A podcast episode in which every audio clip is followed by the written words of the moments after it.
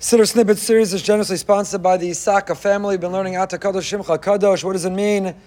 That Hashem, that God is holy, Ukdoshim B'chol Yom, and those who are holy, Yahalalucha, they praise Hashem each and every day. We've spoken about several different paradigms, or models, or definitions of Kedusha.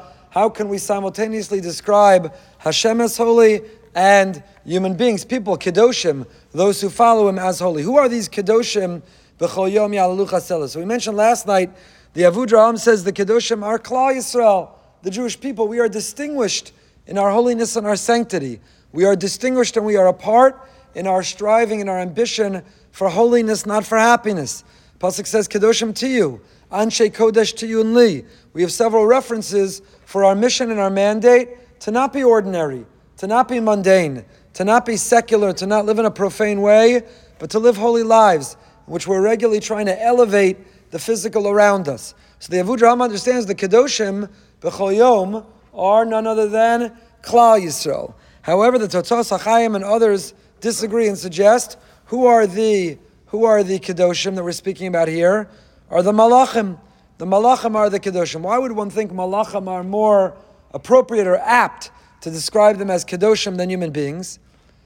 Because we're using the same description for Hashem, for God, as we are for people, the Kedoshim. So God, what does it mean that God is kadosh? He's mufrash and muvdal. He's separate and apart. He's elevated. He's singular. He's unique. He's different than all others. Who else is transcendent, separate, apart, not brought down or lowered or diminished by this world? The malachim, the angels.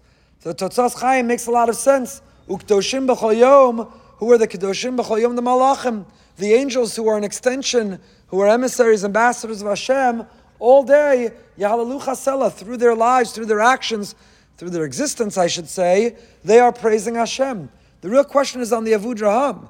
How can we describe the Jewish people, our Kedoshim, in the same manner that we're describing Hashem is Kadosh? How could that same word apply to both? We addressed this when we saw the inside of Rav Shimon Shkop, Haktam Shar Yosher. But another answer.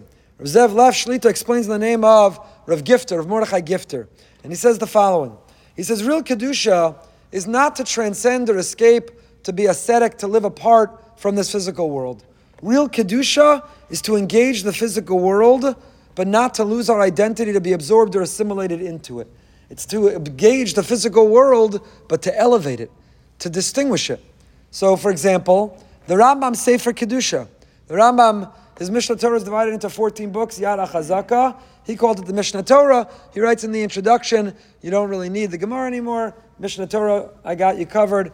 We, a little less confident, called the Yad HaChazaka, not the Mishnah Torah. Yad is Yad is 14. There are 14 books, and one of the books is called Kedusha. And what laws do you find in the book of Kedusha? If I were writing a manual, a guide, an encyclopedia of Jewish law, and a book I was designating by the title, Holiness, Sanctity, Kedusha, what laws would you put in it? Maybe I'd put Yom Kippur, Maybe I'd put Shabbos. I would think of the most lofty, the most elevated laws. What does the Rambam include in the book of Kedusha? Hilchos ma'achalas asuros, the laws of eating. He puts the laws of intimacy, the laws of physical relations. He puts the mundane, seemingly base or animal behaviors because holiness and sanctity is not living ascetic, it's not living above, it's rather to engage but to elevate. We believe in eating and enjoying eating, but it has to be kosher. We believe in intimacy and the pleasure associated with it, but it has to be with the right person, the right context, at the right time. We believe that holiness, Kedusha, is not by living away and apart. Kedusha is by engaging and by elevating. That is the Ribbon Shalom. Hashem has a dira betachtonim. He is immersed in this world and yet he's apart. He is accessible and yet he's distant.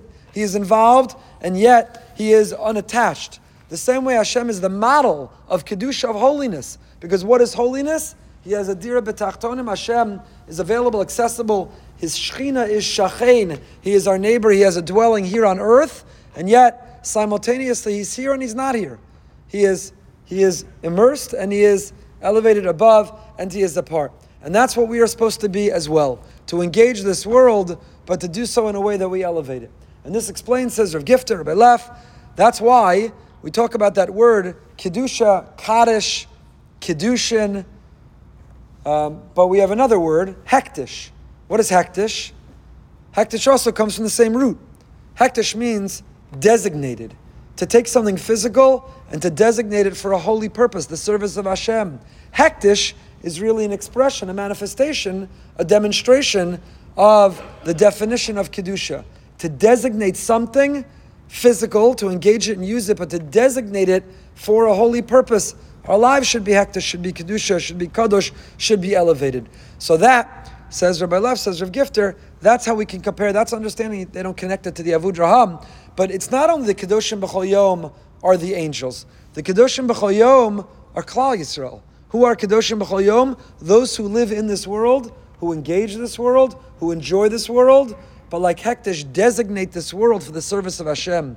Elevate it as something which is holy and apart and distinguished and special. And when you live a life that way, ukdoshim b'chol what are you doing all day? Yahalalu chasela. You're praising Hashem. When you live life that way, your life is designated in the service of Him and to feel and to see Him. So the whole day you see Him and you feel Him and you praise Him. If you're not living a life of Kedusha, you're wondering, where is He? He's not with me at work or in the gym. He's not with me when I'm sleeping or eating. But if life is Kedusha, we're designating and engaging, and as we behave with all the physical behaviors, but we're elevating life of Kedusha, then B'chol Yom. Then we're praising Him throughout the entire day. Sela means ongoing in a consistent fashion. And then we conclude, maybe we'll start or do one half of uh, one more snippet. Baruch Atah Hashem, Hakel HaKadosh. Why that word, Kel? Asos made Tshuva, we switch it for HaMelech, but why Hakel instead of one of the other names for God to conclude that bracha? We will conclude ourselves next time.